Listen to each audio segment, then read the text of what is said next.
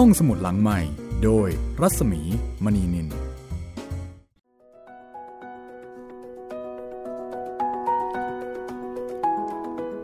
ด้เวลาเปิดทำการของห้องสมุดหลังใหม่อีกครั้งหนึ่งแล้วนะคะ สวัสดีค่ะ คุณผู้ฟัง สวัสดีคุณจิตรินค่ะ สวัสดีครับพี่หมีครับ เราก็กลับมาพบกับคุณผู้ฟังนะคะ เป็นตอนที่ 53 โอ้โหห้าสิบสามแล้ว ค่ะ แล้วก็เป็นวันจันทร์แรกนะคะของเดือนมกราคม ของปี 2563 ครับผมค่ะ ของปี 2020 ค่ะ พูดครับง่ายๆนะคะ ปีนี้ถูกนะ แค่ 40 เองอะเดี๋ยว 20 20 นะคะ ปีที่แล้วไม่ถูกกว่าแล้วพี่ ปีที่แล้ว 2019 ไง ครับอืมแต่ปีนี้ 20 20 ก็มาติดตามฟังไซอิ๋วกันต่อนะคะ ขึ้นปีใหม่ แต่ก็ยังไปไม่ถึงไซทีค่ะครับ แถมยังมีเรื่องมาทะเลาะเบาะแว้งขัดอกขัดใจกันซะอีกนะคะ ระหว่างซึงหงอคง แล้วก็พระถังซัมจั๋งแต่คราวนี้น่าจะงงคนอ่านแล้วก็งงผู้ฟังมากเลยนะครับ อยู่ดีๆ มีพระถังซัมจั๋งแล้วก็แก๊งมาอีกแก๊งหนึ่ง อือหืออยู่ๆก็โผล่ขึ้นมาครับพี่ ก็คือมีพระถังซัมจั๋งโครนนิ่งมาอีกหนึ่งสัวเจ๋งโป้ยกายอีกหนึ่งมากันครบเซตเลยนะคะ ครับสัวเจ๋งก็งง เอ๊ะตกลงมันยังไงกันนี่ เป็นใครกันนะ และที่สำคัญก็คือเฮ่งเจียนั้นไม่ได้ล้มเลิกความคิดในการที่จะไปอัญเชิญพระไตรปิฎกที่ไซทีตรงกันข้าม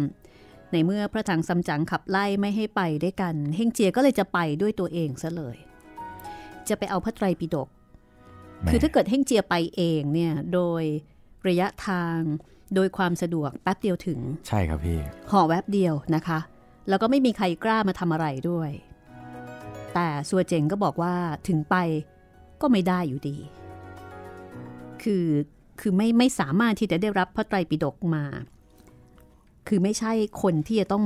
ไปอัญเชิญมาครับเพราะฉะนั้นไม่สามารถที่จะได้พระไตรปิฎกมา ยังไงยังไงก็ต้องมีพระถังซัมจั๋งไปด้วยเฮงเจียก็เลยนี่เลย นี่ ต้องมีพระถังซัมจั๋งใช่ไหมนี่ไงพระถังซัมจั๋งมาครบเซตตกลงพระถังซัมจั๋งมาจากไหนอย่างไรนะคะวันนี้เดี๋ยวมาติดตามคำตอบกันค่ะจากบทประพันธ์ของอูเฉิงเอินนะคะ ที่ได้รับการยกย่องค่ะ ว่านี่คือหนึ่งในสี่สุดยอดวรรณกรรมจีนนะคะนี่เรากำลังฟัง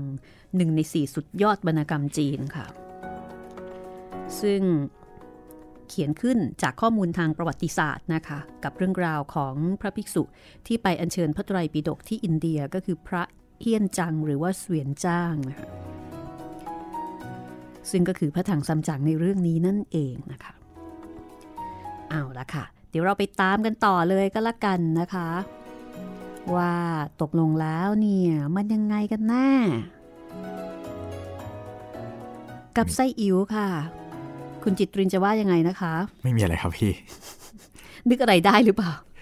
เปล่าครับ เมื่อกี้อยู่ดีๆก็เหมือนหลุดปากออกมา แต่ไม่มีอะไรครับพี่ อ๋อ ลั่นลั่นลั่นครับ ถ้าอย่างนั้นนะคะ เดี๋ยวเราไปลั่นในเรื่องกันเลยก็แล้วกันนะคะ ว่าตกลงแล้วเป็นใครยังไงกันแน่ ครับ อ่า กับไซอิ๋วตอนที่ 53 ค่ะ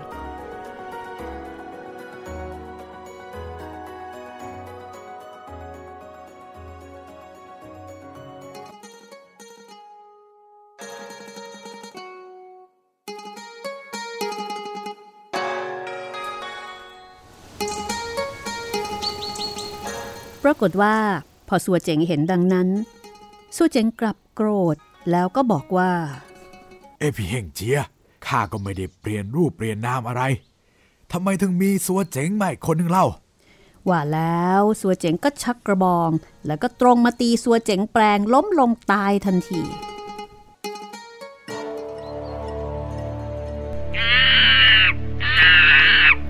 เอ็งเจียเห็นอย่างนั้นก็โกรธเช่นกัน บอกให้บริวารล้อมจับ แต่สัวเจ๋งก็สามารถจะตีฝ่าออกจากวงล้อมได้ แล้วก็รีบหนีออกทางเก่าเหาะขึ้นบนฟ้า แล้วก็บ่นว่า เฮ้ย ไอ้ลิงนี่มันถือดียังไง สงสัยเราจะต้องเลยไปฟ้องพระโพธิสัตว์ให้ท่านทราบซะแล้ว ถ้าทางสัวเจ๋งจะโกรธมาก เฮงเจียเห็นสัวเจ๋งไปแล้ว ก็กลับเข้าถ้ำคัดเลือกลิงน้อยที่แปลงได้ ให้แปลงเป็นรูปสัวเจ๋งไว้อย่างเดิม แล้วก็สั่งให้ไปใส่ทีทางฝ่ายสัวเจ๋งพอออกจากเขาหวยก้วยสัว ก็เหาะตัดตรงไปที่เขาโป้ท่อสัวเหาะมาหนึ่งวันกับอีกหนึ่งคืน ก็มาถึง สัวเจ๋งค่อยๆ เหาะลงมายังพื้นดิน เดินมาใกล้สำนัก และไปเห็นบัตจา ซึ่งเป็นลูกน้องของพระโพธิสัตว์ เดินออกมาต้อนรับ บัตจาก็ถามสัวเจ๋งว่าท่านสัวเจ๋งทำไมไม่ตามไปรักษาพระถังสำจังไปไซทีเล่า มาที่นี่มีธุระอันใดหรือสัวเจ๋งคำนับ แล้วก็ตอบว่า เหตุมีกิจธุระจะใคร่มาหาพระโพธิสัตว์ ขอท่านจงได้อนุเคราะห์นำข้าไปเฝ้าด้วยเถอะจึงเข้าไปกราบเรียนพระโพธิสัตว์ พระโพธิสัตว์ก็ให้บัจจาพาสัวเจ๋งเข้ามา ข้างฝ่ายเฮ่งเจีย ยืนเฝ้าพระโพธิสัตว์อยู่ข้างท่าน พอเห็นสัวเจ๋งเดินเข้ามา ก็นึกเข้าใจว่า สงสัย พระอาจารย์จะมีภัยร้ายแน่แล้ว จึงต้องให้สัวเจ๋งออกมาตามพระโพธิสัตว์ไปช่วย พอสัวเจ๋งเข้ามาถึง เห็นพระโพธิสัตว์ประทับนั่งอยู่บนแท่น ก็ก้มหน้ากราบนมัสการ แต่พอเงยหน้าขึ้นมา ก็เหลือไปเห็นเฮ่งเจียยืนอยู่ข้างๆ ยังไม่ทันจะได้พูดอะไร สัวเจ๋งก็ฉวยไม้พรอง กระโดดเอามาตีเฮ่งเจีย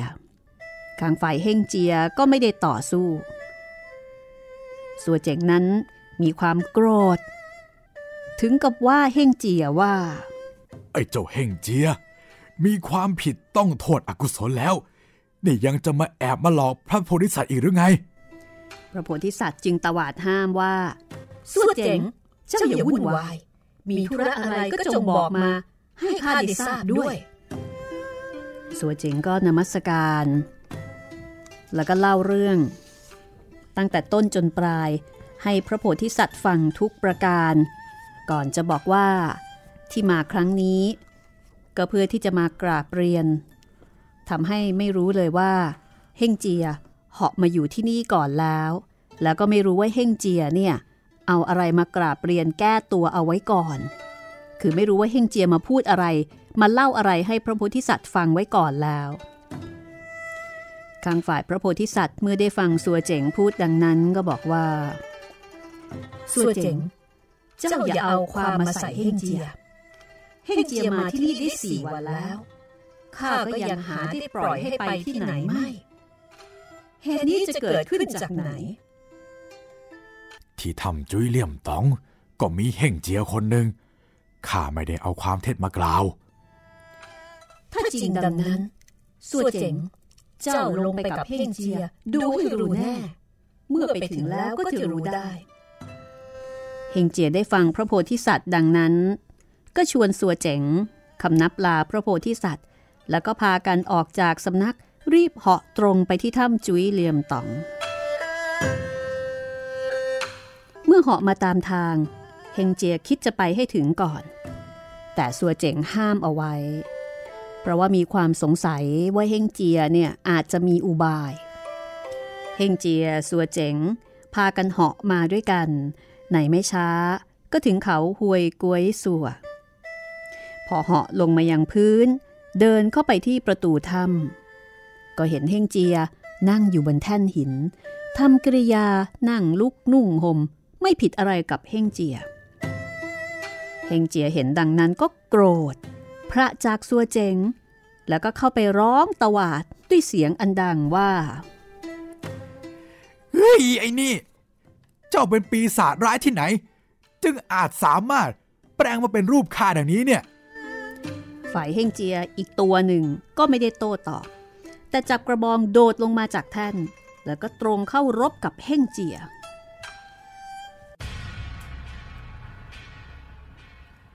ปรากฏว่า ทั้งสองก็รบกัน เฮงเจียรบกับเฮงเจีย ไม่รู้ว่าใครจริง ใครปลอม เหาะขึ้นรบกันบนอากาศ สัวเจ๋งก็เหาะตามขึ้นไป แต่ก็ไม่รู้ว่าจะช่วยข้างไหนได้ เพราะไม่รู้ว่าคนไหนปลอม คนไหนจริง จึงกลับลงมายังพื้น ตีขนาบเข้าไปในถ้ำพวกลิงเหล่านั้นก็พากันตกใจกลัว หนีกระจัดกระจายไปทั้งสิ้นสัวเจ๋งเข้าไปค้นหาถุงย่ามก็ไม่เจอ จึงหอกกลับขึ้นไป คิดจะช่วยรบ แต่ก็ไม่รู้จะช่วยยังไง แยกไม่ออกเฮงเจียร้องสั่งสัวเจ๋งว่า เจี๊ยกสัวเจ๋ง เจ้าช่วยไม่ได้หรอก เจ้ารีบกลับไปบอกพระอาจารย์ว่าที่นี่มีเหตุ พี่จะรบร่อกับมันไปเขาน้ำให้ ให้พระโพธิสัตว์ชำระให้จะได้เห็นเท็จและจริง เมื่อเฮงเจียร้องสั่งสัวเจ๋งดังนั้น เฮงเจียปลอมก็ร้องสั่งเหมือนกัน ซุ้มเสียงก็ไม่ต่างกัน พูดอะไรก็พูดเหมือนกัน สัวเจ๋งก็เหาะกลับไปหาพระถังซัมจั๋งข้างฝ่ายเฮงเจียทั้งสองก็รบกัน รบพรางถอยพราง จนมาถึงเขาน่ำไหเทวดาเทพารักษ์ก็พากันตกใจ เข้าไปกราบเรียนพระโพธิสัตว์ว่ามีเฮงเจียทั้งสอง รบกันมาถึงที่นี่แล้ว ฝ่ายพระโพธิสัตว์ได้ฟัง พร้อมด้วยหุยไงเซียน ใช้ท่งจื้อ แล้วก็นางเล่งหนึ่ง ลงมาจากบัลลัง เดินออกไปจากสำนัก แล้วก็ตวาดว่า นี่พวกเจ้า พวกเจ้าทำอะไรกัน เฮงเจียทั้งสองก็เลยยั้งมือ แล้วก็บอกว่า เจี๊ยกขอพระโพธิสัตว์ได้ทราบ ไอ้นี่รูปร่างกิริยาเหมือนตัวข้ารบกันตั้งแต่ถ้ำจุ้ยเลียมต๋อง จนมาถึงที่นี่ยังไม่แพ้ชนะกันสัวเจ๋งเข้าช่วยไม่ได้ข้าก็ให้กลับไปหาอาจารย์ข้าจึงรบร่อมันมาถึงที่นี่ ขอพึ่งพระโพธิสัตว์ โปรดเล็งยานจากสุพิจารณาดู ให้เห็นเหตุเท็จและจริง ชั่วดีด้วยเถอะ ปรากฏว่า เฮงเจียปลอม ก็พูดตามเหมือนอย่างเฮงเจียจริง คือเฮงเจียจริงพูดอะไรเฮงเจียปลอมก็พูดตามนั้นไปเสียทั้งหมด พระโพธิสัตว์ก็ปวดหัวเลย พิจารณาดูอยู่เป็นนานก็ไม่รู้ว่า ตัวไหนจริงตัวไหนปลอม พระโพธิสัตว์ก็เลยบอกว่า เจ้าทั้งสองจงละมือเอาไว้ก่อน จากนั้นเฮงเจียทั้งสองก็ต่างคนต่างถอยออกห่างกัน ทั้งสองฝ่ายต่างก็พากันบอกว่า ตัวเองนั้นเป็นตัวจริง อีกฝ่ายเป็นตัวปลอม พระโพธิสัตว์ก็เรียกบัตจา กับเสี้ยนใช้ท่งจื้อ แล้วก็มากระซิบสั่งว่า เจ้าทั้งสองจงไปคุมอยู่คนละข้าง ข้าจะไล่คาถาบีบขมับหัว แม้ว่าคนไหนจริงก็จะปวดศีรษะ แต่คนไหนปลอมก็จะไม่ปวด บัตจากับเซียนใช้ธงจื้อ ได้ฟังพระโพธิสัตว์สั่ง ต่างก็แยกย้ายกันไปคุมเฮ่งเจียคนละคน พระโพธิสัตว์ก็ร่ายคาถา ปรากฏว่าเฮ่งเจียทั้งสองก็เจ็บปวดพร้อมกัน หมุนคว่ำลงกับพื้น เอามือประคองศีรษะตน แล้วก็ร้องก็เจ็บปวดจนทนไม่ได้ แล้วก็อ้อนวอนขอให้พระโพธิสัตว์ อย่าภาวนาต่อเลย พระโพธิสัตว์ก็หยุดภาวนาเฮงเจียทั้งสองหายปวดพร้อมกันอีก แล้วก็รบกันอีก บัดนั้นพระโพธิสัตว์ก็ถึงกับสิ้นปัญญาไม่รู้ที่จะคิดประการใด ก็เลยร้องเรียกงอคงคำหนึ่ง เจี๊ยกเจี๊ยกปรากฏว่าเฮงเจียทั้งสอง ก็ขานรับเหมือนกันอีก พระโพธิสัตว์บอกว่า เฮงเจียเคยขึ้นไปทำจราจนบนดาวดึงวิมานสวรรค์เทวดาอินพรหมก็รู้จักได้ทุกคน เอาอย่างนี้ จงขึ้นไปให้เทวดาอินพรหมพิจารณาเถิด จะได้ช่วยชำระตัดสินให้ ไปพิสูจน์กันบนสวรรค์เลย เฮงเจียทั้งสองได้ฟัง ต่างก็คำนับลาออกมาจากน้ำไหรบพรางถอยพราง สู้พราง จนขึ้นถึงประตูสวรรค์น้ำมึง รากฏว่า พอไปถึงสวรรค์ เทวดาใหญ่น้อยที่เฝ้าประตูสวรรค์ พอเห็นเฮงเจีย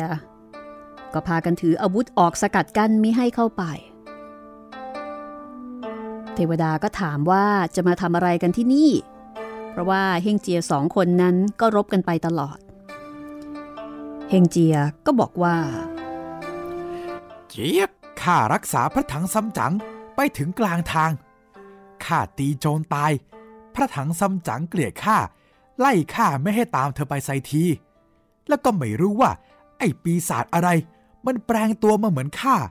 ไปตีพระถังซัมจั๋งสลบ แล้วก็ลักเอาถุงย่ามที่ใส่สิ่งของไป และไปชิงเอาถ้ำที่อยู่ของข้าตั้งตัวเป็นใหญ่ข้าต่อสู้รบกันตั้งแต่ถ้ำจุ้ยเลี่ยมตอง ไล่กันมาจนถึงน้ำไหซัว พระโพธิสัตว์ก็พิจารณาไม่ออก ไม่รู้ว่าข้างไหนเป็นแห่งเจียปอม ข้าจึงได้ขึ้นมา ขอให้หมู่เทพพญาดาใหญ่น้อยทั้งหลาย ช่วยกันพิเคราะห์ดูว่าใครจะเท็จใครจะจริง ปรากฏว่า เมื่อเฮงเจียกล่าวจบ เฮงเจียปลอม ก็กล่าวเช่นนั้นเหมือนกัน หมู่เทพพยดาใหญ่น้อย พากันพิจารณาดูก็แยกไม่ออกว่าใครเท็จใครจริง เฮงเจียทั้งสองก็ร้องว่า ท่านทั้งหลายไม่เข้าใจ ก็หลีกทาง ให้ข้าไปเฝ้าเง็กเซียนห้องเต้เถิด อันนี้ก็พูดออกมาพร้อมกัน จะไปเฝ้าเง็กเซียนห้องเต้ เทวดาจะกั้นเอาไว้อย่างไร ก็ไม่ฟัง ก็เลยต้องเปิดปล่อยให้เข้าประตูมา เฮงเจียทั้งสองก็รบกันพรางถอยพรางเลยเข้าประตูสวรรค์ แล้วก็รบกันมาจนถึงหน้าปราสาทเหลงเซียวเต้ย คราวนี้หมู่เทวดาผู้ใหญ่เห็นดังนั้น ก็เข้าไปกราบทูล ท่านเย็กเซียน บัดนี้มีเห่งเจียสองคน รบต่อสู้กันมา เทวดาจะกางกั้นไว้ก็ไม่อยู่ ทั้งสองคนร้องว่าจะมาเข้าเฝ้าพระองค์ เทวดากราบทูลยังไม่จบ ก็ได้ยินเสียงอึกระทึกเข้ามา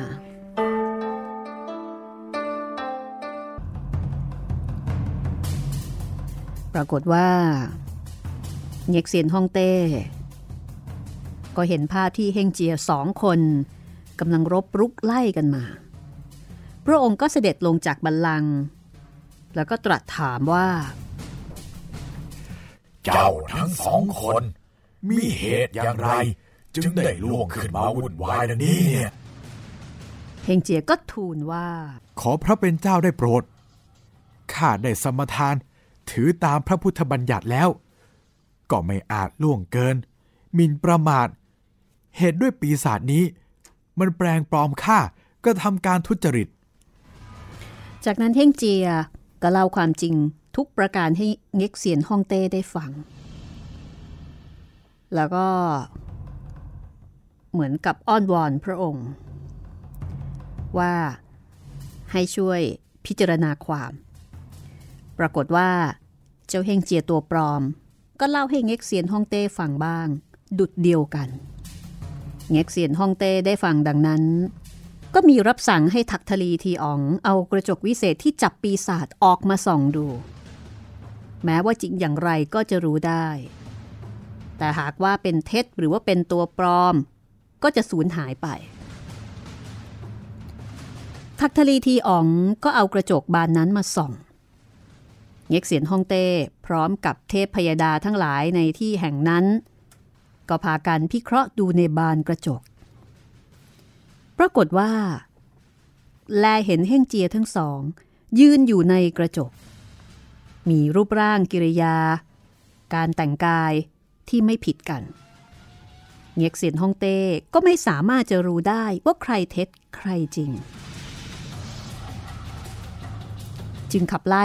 ให้ออกจากสวรรค์ทั้งสองคน เป็นนั้นว่าแม้กระทั่งเง็กเซียนฮ่องเต้ก็ไม่อาจจะแยกได้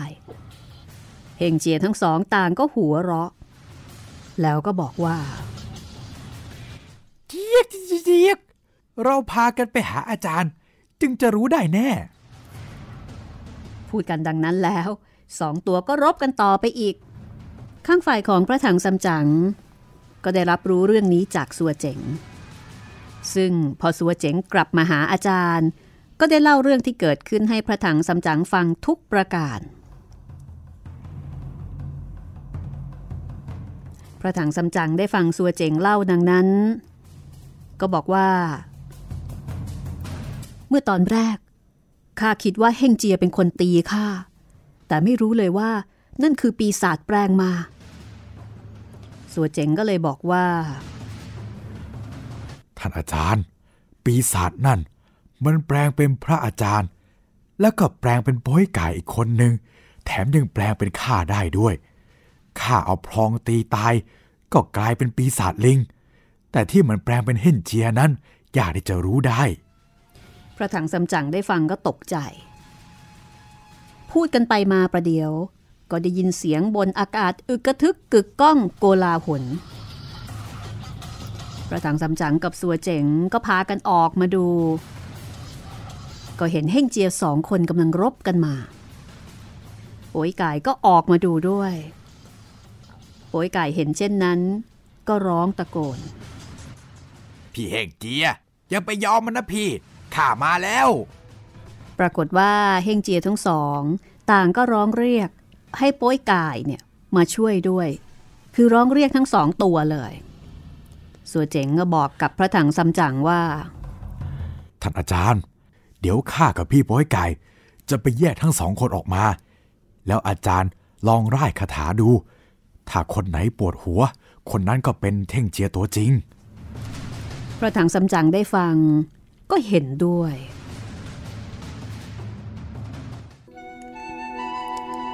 ใช้วิธีเดียวกับพระโพธิสัตว์นะคะแต่ว่าพระโพธิสัตว์นั้นไม่ได้ผล คือปวดทั้งสองคน จะปวดจริงหรือเปล่าก็ไม่รู้ แต่ก็ทำท่าปวดละ่ะ ดังนั้นก็เลยแยกไม่ออก คราวนี้พระถังซัมจั๋งก็จะใช้วิธีนั้นเช่นกัน ดูสิว่า วิธีนี้จะได้ผลหรือไม่ พักสักครู่ค่ะ เดี๋ยวติดตามช่วงหน้านะคะ กับศึกเฮ่งเจียปลอมค่ะ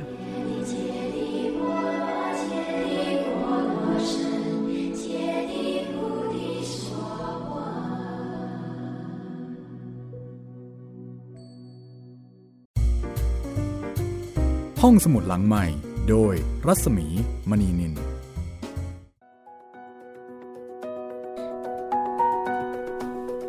หมตอนนี้สนุกจริง ๆ เลยนะคะ โอ้โหเป็นอันนี้เดาทางไม่ถูก ไม่ถูกจริงพี่ มามุกใหม่ มาแนวใหม่นะคะ คือหลังจากที่รบกับปีศาจผู้ชายก็แล้ว ปีศาจผู้หญิงก็แล้ว ปีศาจคนก็แล้ว ปีศาจสัตว์ก็แล้ว นี่มาเจอตัวเองครับ อันนี้เจอตัวเอง รบกับตัวเอง เป็นปริศนาธรรมหรือเปล่านี่ อืม เป็นไปได้นะครรับบกับตัวเองนะยากที่สุดเลย ครับ ก็เดี๋ยวเรามาลุ้นดูนะคะว่าพระถังซัมจั๋งซึ่งเป็นอาจารย์ แล้วก็จัดได้ว่าเป็นคนที่ใกล้ชิดกับเฮงเจียมมากที่สุดคนหนึ่ง เพราะว่าเดินทางอยู่ด้วยกันมาตั้งนานหลายปีนะคะ ร่วมทุกข์ร่วมสุขกันมาหลายศึกเหลือเกิน จะสามารถแยกออกหรือไม่นะคะวันนี้ก็น่าสนใจนะคะสำหรับตอนนี้สนุกมากครับนี่คือใส่อิ๋วตอนที่ 53 ค่ะ จากบทประพันธ์ของอูเฉิงเอินนะคะ จัดพิมพ์โดยสำนักพิมพ์สร้างสรรค์บุ๊กส์ค่ะ ต้องบอกคุณผู้ฟังก่อนนะคะว่าคุณผู้ฟังที่หาหนังสือซึ่งเป็นต้นฉบับมาอ่านเนี่ยสำนวนจะไม่ได้เหมือนกับที่เราสองคนเล่าให้ฟังนะคะ แต่ว่าภาษาเนี่ยจะเป็นภาษาที่ เป็นภาษาในช่วงปลายสมัยรัชกาลที่ 5 เพราะฉะนั้นคำบางคำ อาจจะไม่เหมือนกับที่เราใช้อยู่ในปัจจุบัน เราก็เลยต้องมีการปรับนะคะ เพื่อให้คุณผู้ฟังฟังแล้วก็สามารถที่จะเข้าใจได้นะอันนี้บอกไว้ก่อน แต่ถ้าเกิดต้องการที่จะอ่านเอาอัธรสเนี่ยก็แนะนำเลยค่ะ ก็จะเป็นเอ่อหนังสือที่จริง ๆ แล้วก็ถือว่าอ่านสนุกนะคุณจิตรินครับผม เพียงแต่ว่าเราต้องตั้งใจอ่าน ภาษาแล้วอาจจะไม่ค่อยคุ้นเคย อาจจะมีงงๆบ้างครับออ่านแล้วต้องหยุดคิดว่าเอ๊ะ ตกลงคำนี้นี่ หมายถึงอะไร คือบางคำเนี่ยอาจจะไม่ได้มีความหมายเหมือนกับความหมายที่เราใช้กันอยู่ในปัจจุบัน เหมือนอย่างคำว่านิสัยใช่ไหมใช่ครับพี่ อย่างเช่นว่า มาเจอกันเนี่ย เป็นเพราะมีนิสัยจึงได้มาเจอกัน เราก็เอ๊ะทำไมมีนิสัยถึงได้มาเจอกันอ๋อคือคำว่าวาสนาครับผม เพราะมีวาสนาจึงได้มาเจอกัน วาสนาเป็นอย่างนั้น วาสนาเป็นอย่างนี้ ก็จะมีบางคำนะคะที่ที่เราอาจจะต้องตีความ อาจจะต้องตีเยอะหน่อยครับซึ่งก็เป็นเรื่องปกติ เพราะว่าภาษาก็เป็นสิ่งที่มีการพัฒนาแล้วก็มีการเปลี่ยนแปลงอยู่เสมอนะคะ ภาษาที่ไม่เปลี่ยนเลยก็คือภาษาที่ตายแล้วคใช่รับไหมผมอันนี้ก็มีการเปลี่ยนแปลงเยอะเราก็มีการปรับนะคะ คุณจะได้ฟังแล้วก็ไม่งง ฟังแล้วก็สนุกแบบที่เรากำลังเล่าให้ฟังอยู่นี้ค่ะ แต่ว่าถ้าจะไปอ่านต้นฉบับจริง ๆ เนี่ยหนับหนุนเลยค่ะนะคะสองเล่มจบค่ะ ของสำนักพิมพ์สร้างสรรค์บุ๊กส์นะคะสำนวนแปลของในติ่น แล้วก็เทียนวันนี่เป็นผู้เรียบเรียงนะคะทีนี้ถ้าเกิดว่าฟังไซอิ๋วแล้ว อยากจะฟังแนวอื่นบ้าง เดี๋ยวให้คุณจิตรินอัปเดตให้ฟังนะคะว่าจะเข้าใช้บริการห้องสมุดหลังใหม่ได้อย่างไรนะคะ ก็ช่องทางการรับฟังของเรานะครับ ช่องทางแรกเลยทาง w w w t h a i PBS Radio com ทางแอปพลิเคชันไทย PBS Radio ทางพอดแคสต์ห้องสมุดหลังใหม่นะครับ แล้วก็ทาง YouTube Channel ไทย PBS Radio ครับผม มีเรื่องราวหลากหลายรสชาติให้ได้เลือกฟังกันนะคะ เบื่อแนวนี้ก็เปลี่ยนไปฟังแนวโน้น หรือว่าอยากจะฟังแนวนั้น โอ้หลายแนวค่ะ เลือกเอาตามชอบใจเลยนะคะ แล้วถ้าเกิดว่าต้องการแจ้งผลการรับฟัง อยากจะเสนอแนะ เรื่องที่คุณอยากได้ยินจากห้องสมุดหลังใหม่ ก็สามารถที่จะแจ้งมาได้เลย คุยกันได้เลยนะคะทาง inbox 2เพจนี้ค่ะ แจ้งมาได้ทางแฟนเพจ Facebook Thai PBS Radio เลยนะครับ หรือว่ามาที่เพจรัศมีมณีนิลก็ inbox คุยกันได้เช่นเดียวกันนะคะ เอาละลุ้นลุ้นลุ้นว่าคราวนี้พระถังซัมจั๋งจะสามารถพิสูจน์ได้หรือไม่นะคะว่า ตกลงเฮ่งเจียวคนไหนเป็นตัวจริง สรุปว่าไอ้ตัวที่มาตีพระถังซัมจั๋งแบบโหดมากเนี่ยนะก็คือตัวปลอม ครับผม เพราะว่าตัวจริงเนี่ยต่อให้โหดยังไง ก็ไม่กล้าตีนะ ใช่ครับพี่เออที่แท้เป็นตัวปลอมนี่เอง พระถังซัมจั๋งก็สลบไปเลยนะ โดนเฮงเจียตัวปลอมจัดการเข้าให้ ครับ แถมมีการด่าอีกตั้งหากอืมโหดมาก อะ ถ้าอย่างนั้นนะคะ เราไปฟังกันเลยค่ะ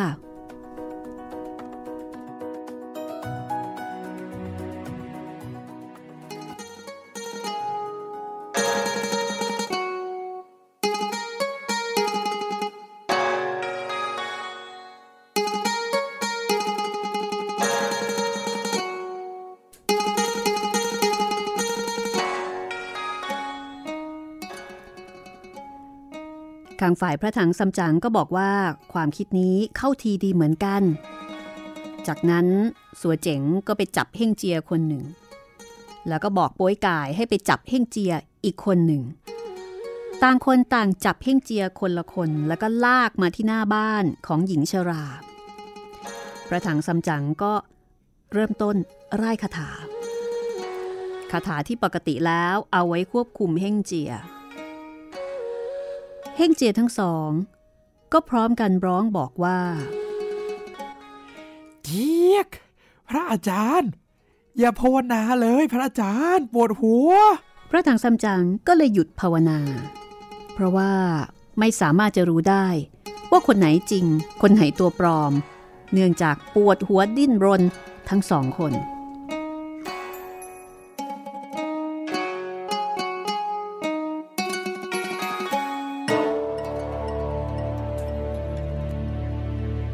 จากนั้นเฮงเจียทั้งสองก็เข้ารบกันอีกต่อไป เฮงเจียร้องเรียกโป้ยกาย แล้วก็สัวเจ๋ง แล้วก็สั่งเสียว่า เจียกบอยกายสัวเจ๋ง น้องทั้งสองจงรักษาพระอาจารย์ไว้ พี่จะรบกับมัน ล่อมันไปหาพระยาเงียมล่ออ๋องพญามัจจุราช ให้พระยาเงียมล่ออ๋องมัจจุราช พิจารณาเพื่อเห็นจริง แล้วจะได้กลับ เฮงเจียอีกตัวก็สั่งดังนั้นบ้างเหมือนกัน จากนั้นก็ชุลมุนต่อสู้กัน เรียกว่า โกลาหลสู้กันไปสู้กันมา บัดเดียวก็มองไม่เห็นทั้งคู่อีกเลยโป้ยกายก็ถามสัวเจ๋งบอกว่า นี่สัวเจ๋ง ตอนที่น้องไปยังถ้ำจุ้ยเลี่ยมต๋อง เห็นโป้ยไก่ปลอมหามของอยู่ แล้วทำไมไม่ชิงของกลับมาเล่าโถพี่ ก็ตอนนั้น เห็นสัวเจ๋งปลอมข้าก็ไปโจมตีเจ้าสัวเจ๋งปลอมนั่นตาย พวกมันเห็นดังนั้น ก็เข้าล้อมจับข้าไว้ข้าก็ตีซ้ายปลายขวาหนีเอาตัวรอดมาได้ แล้วภายหลัง เฮ่งเจียทั้งสอง ก็กำลังรบกันอยู่กลางอากาศ ข้าได้กลับเข้าไปในถ้ำก็เห็นมีชาวากในถ้ำมีน้ำไหล แต่ข้าก็ไม่รู้ว่าจะเข้าไปยังไงเหมือนกัน ข้าก็เลยกลับออกมาป่วยกายก็บอกว่าไม่เข้าใจเหมือนกัน คือเมื่อครั้งก่อนนี้ป้อยกายได้ไปเชิญเฮ่งเจีย แล้วก็ได้เข้าไปในถ้ำนั้น เห็นเฮ่งเจียเนี่ยเข้าไปผลัดเครื่องนุ่งห่ม ดำน้ำเข้าไปที่ชวากน้ำไหล ซึ่งคิดว่าน่าจะเป็นประตูอยู่ด้านใน พระถังซัมจั๋งก็บอกว่าป้ยกาย ถ้าเราไปค้นดูในเวลาที่มันไม่อยู่แบบนี้ น่าจะได้ถุงย่ามของเรา เมื่อได้มาแล้ว เราจะได้พากันออกเดินทางสัที แม้เฮงเจียจะมา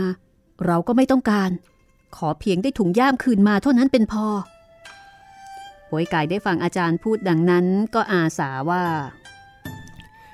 งั้นเดี๋ยวข้าจะไปเองพระอาจารย์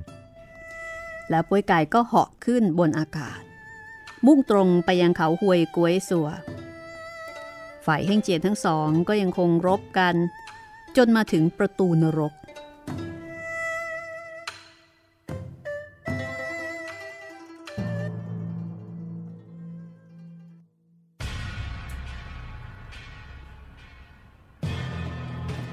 คือรบกันมาถึงประตูนรกเลยทีเดียว หมู่ผีทั้งหลายได้ยินเสียงกึกก้องวันไหวก็ถึงกับตกใจ พากันหนีซุกซ่อนเอาตัวรอด ที่ใจกล้าก็วิ่งเข้าไปกราบทูลพระยามัจจุราชเงียมล่ออ๋อง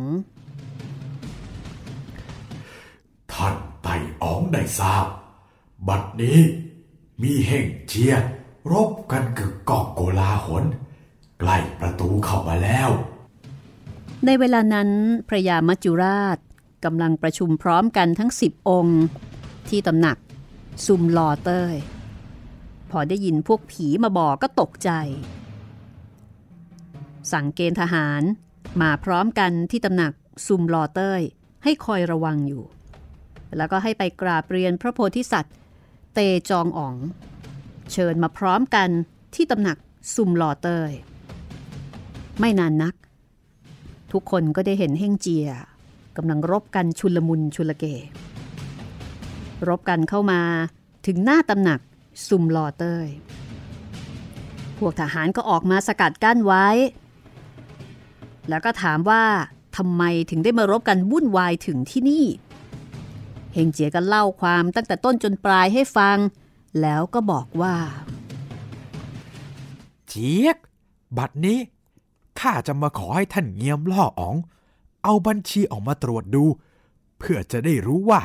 ไอ้เฮงเจียปลอมคนเนี้ยมันเกิดมาจากไหน จะได้จับเอาวิญญาณและขับไล่มันไปให้พ้น อย่าให้มันมาทำวุ่นวายขึ้นอย่างนี้อีกต่อไป พอเฮงเจียจริงพูด เฮงเจียปลอมก็พูดอย่างเดียวกัน เงียมล้ออ๋องก็สั่งให้สมุบัญชีค้นสาระบบตรวจดูจนตลอด ก็ไม่เห็นมีเฮ่งเจียปลอม เอาสาระบบพวกสัตว์มีขน ออกมาตรวจดูร้อยสามิบแห่ง ที่แห่งวานอนนั้น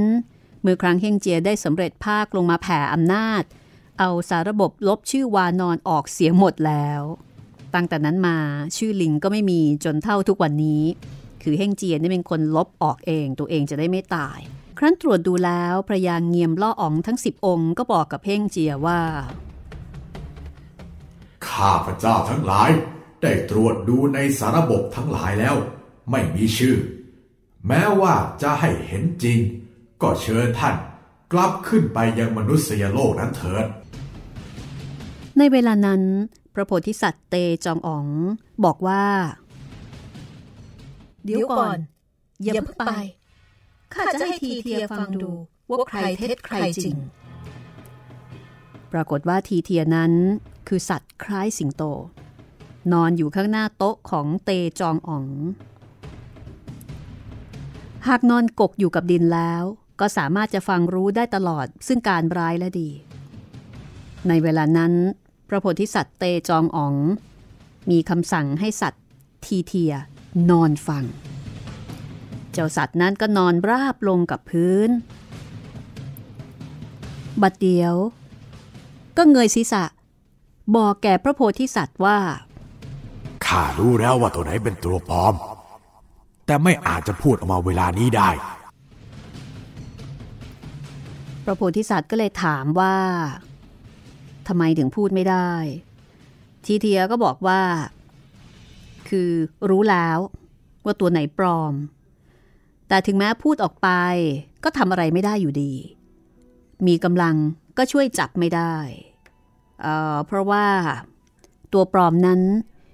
มีความแข็งแกร่ง แล้วก็มีกำลังฤทธาอนุภาพที่เสมอกับเฮ่งเจียตัวจริง ในนรกแห่งนี้ไม่มีใครที่มีฝีมือพอที่จะจับได้เลย พูดง่ายๆก็คือตัวปลอมเนี่ยเก่งพอๆกับตัวจริง บอกไปก็เท่านั้นทำอะไรไม่ได้อยู่ดี พระโพธิสัตว์เตจองอ๋องก็ถามว่าแล้วจะทำยังไง ที่เทียบอกว่า อภินิหารแห่งพระพุทธพระธรรมไม่มีผู้ใดเสมอ เตจองอองได้ฟังก็นึกขึ้นได้ จึงบอกแก่เฮ่งเจียว่า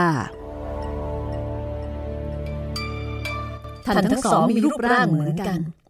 ฤทธาอนุภาพเสมอกัน แม้จะให้เท็จและจริงแล้ว จงรีบไปใส่ที หาพระยูไลที่วัดลุยอิมยี่เถิด จึงจะได้รู้แน่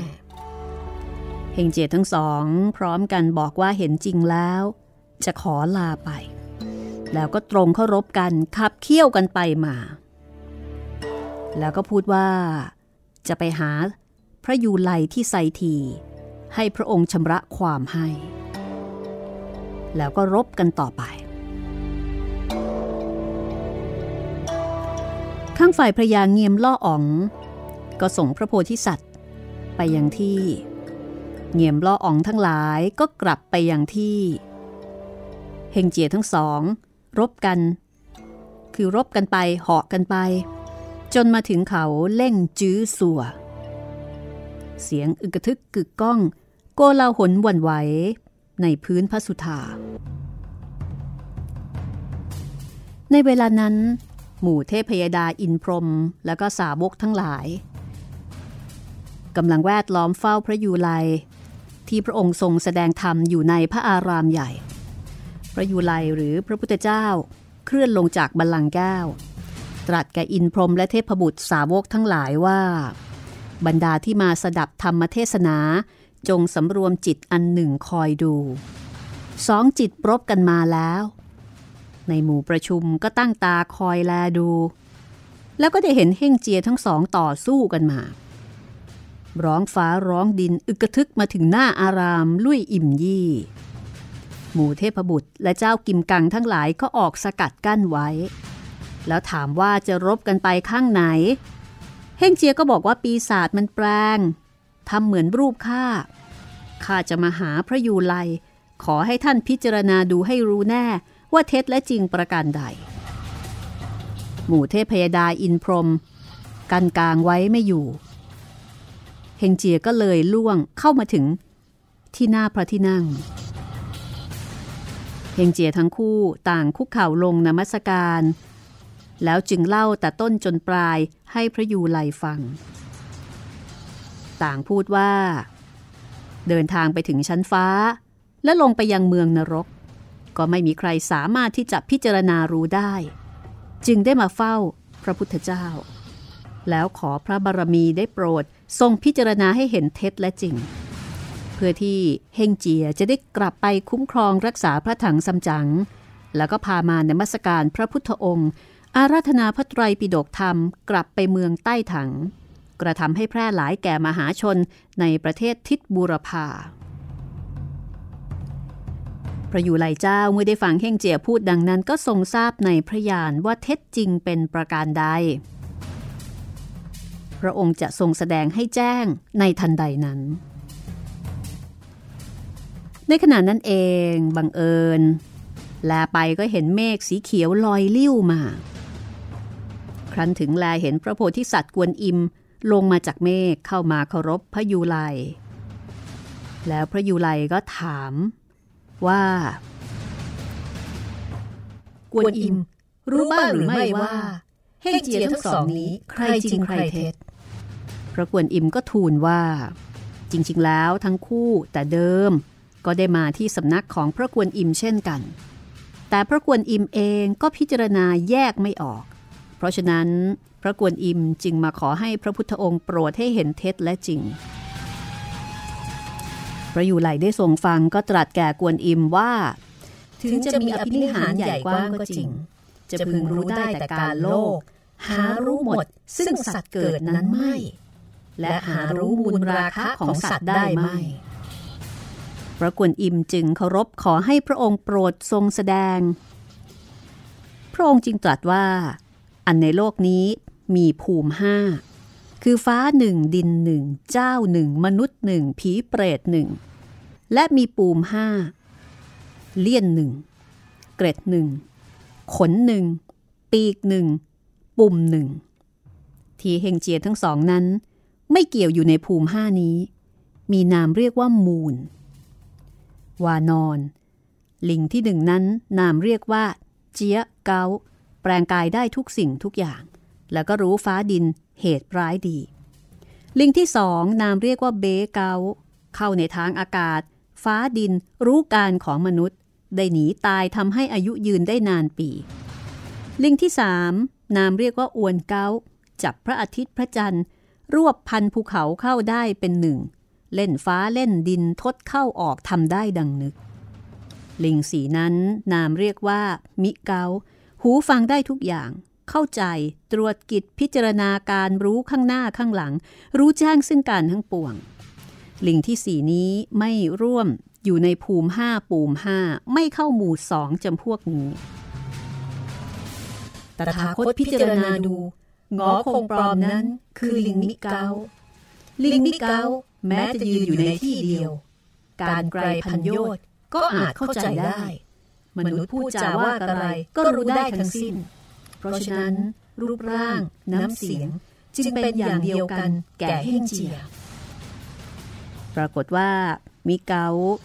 ได้ยินพระยูไลตรัสดังนั้น ถูกต้องกับมูลเหตุของตัว อกใจก็ให้ไหวหวาด จะรีบเหาะหนีเอาตัวรอด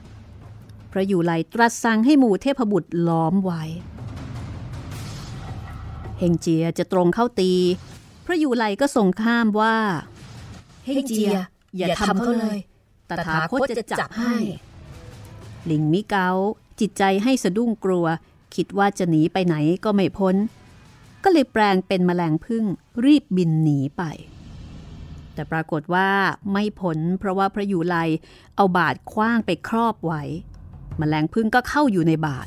พระองค์ทรงเรียกบาดนั้นกลับคืนมา แล้วก็ทรงตรัสแก่เทพบุตรทั้งหลายว่า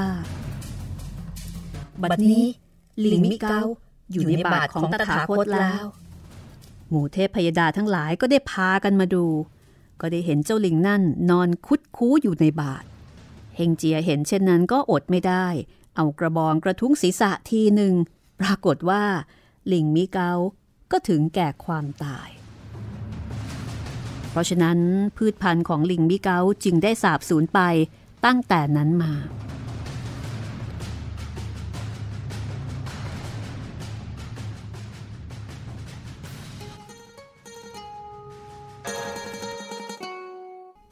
แต่การที่เฮ่งเจีย ทำให้ลิงมิเกาถึงแก่ความตายต่อหน้าพระยูไลนั้น ก็ไม่เป็นที่พอพระทยัยพระยูไลก็ตรัสแก่เฮ่งเจียว่า เฮ่งเจียทำไมเจ้าจึงทำดังนี้เล่า เจี๊ยก ขอพระองค์ อย่าได้ทรงพระกรุณาแก่สัตว์ชั่วร้ายอย่างนี้เลย มันตีอาจารย์ข้าแล้วยังเอาข้าวของมาเสียด้วย โทษมันก็ควรถึงแก่ความตายอยู่แล้ว จากนั้นพระยูไล ก็สั่งให้เฮ่งเจีย รีบไปดูแลรักษาพระถังซัมจั๋ง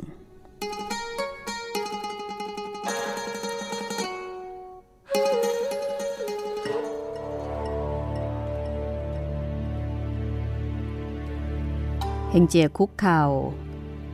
เคารพพระยูไลแล้วก็กราบทูลว่า เจี๊ยบ ขอพระองค์ได้ทรงทราบ พระอาจารย์ไม่ยอมให้ข้าไปร่วม ข้ากลับไปเสียเวลาเปล่า ขอพระองค์ได้ทรงพระกรุณา เสกถอนมงคลบนศีรษะข้าออก ข้าจะได้ทูลลาพระองค์ไปอยู่ยังที่เดิม พระยูไลได้ทรงฟังดังนั้นก็บอกกับเฮงเจียว่า เฮงเจีย เจ้าจงอุตสาห์รักษาพระถังซัมจั๋งให้ตลอด เมื่อเวลาสำเร็จแล้ว จะได้ขึ้นนั่งบนแท่นบัวข้างฝ่ายพระโพธิสัตว์นั่งอยู่ข้างๆ ได้ยินพระยูไลตรัสแก่เฮ่งเจียดังนั้น ก็กระทำความเคารพ พาเฮ่งเจียออกจากพระอาราม เหาะขึ้นกลางเวหา แล้วตรงไปที่บ้านของหญิงชราที่พระถังซัมจั๋งอาศัยอยู่ ฝ่ายคนในบ้านกับสัวเจ๋ง พอลาเห็นเฮ่งเจียมา พร้อมกับพระโพธิสัตว์ ก็บอกกับพระถังซัมจั๋งให้ออกมานิมนต์พระโพธิสัตว์ พระโพธิสัตว์ก็กล่าวแก่พระถังซัมจั๋งว่า เมื่อวันก่อน ที่ตีถังซัมจั๋งนั่นคือลิงมิเกาต่อไปหาพระยูไลบอก จึงได้รู้แจ้งบัดนี้เฮงเจียก็ตีตายแล้ว ส่วนเฮงเจียนั้นต้องให้ตามรักษาไปตามเดิม เมื่อเวลาเดินทางไปพบผีปีศาจยักษ์ร้ายสัตว์ร้ายเฮงเจียจะได้ช่วยป้องกันไป จนกว่าจะถึงเขาเล่นชื่อสัว จะได้อาราธนาพระธรรม อย่าได้โกรธขึ้นเคืองแค้นเฮงเจียเลย จะทำให้เสียการอันใหญ่ในเบื้องหน้าพระถังซัมจั๋งได้ฟังพระกวนอิมสั่งสอนก็เคารพคำสั่ง ในเวลานั้นพระถังซัมจั๋งกำลังขอบคุณพระโพธิสัตว์ ก็ได้ยินเสียงลมกระพือมา คนทั้งหลายแลไปเห็นโป้ยกายเหาะมาบนอากาศ ข้างหลังสะพายถุงย่าม เมื่อมาถึงโป้ยกายก็เหาะลงมาอย่างพื้น เมื่อเห็นพระโพธิสัตว์ก็คุกเข่าลงเคารพนมัสการ แล้วก็รายงานว่าข้าไปถึงเขาหวยกล้วยสัวทำจุ้ยเลี่ยมตอง เห็นพระถังสำจังปลอม โป้ยกายปลอม ข้าตีตายทั้งสองคน แต่อันที่จริง มันเป็นปีศาจลิง ข้าเอาถุงยามมาตรวจดู ก็ไม่เห็นว่าจะมีอะไรหายไป พอได้ถุงยามแล้ว ก็กลับออกมา แต่ยังไม่ทราบว่าเห่งเจทั้งสองนั้น จะไปอยู่ที่ใดแล้วป่วยไก่ก็ยินดีที่เรื่องราวจบลงด้วยดี อาจารย์กับสิทธิ์ก็พากันเคารพพระโพธิสัตว์ พระโพธิสัตว์ก็เหาะกลับไป อาจารย์กับสิทธิ์ก็กลับมาคืนดีกันตามเดิม แล้วก็ลาคุณยายเจ้าของบ้าน จัดแจงทุกสิ่งทุกอย่างพร้อมแล้วก็พากันออกเดินทาง ไปยังไซทีตามที่ได้ตั้งเป้าหมายเอาไว้แต่เดิมมา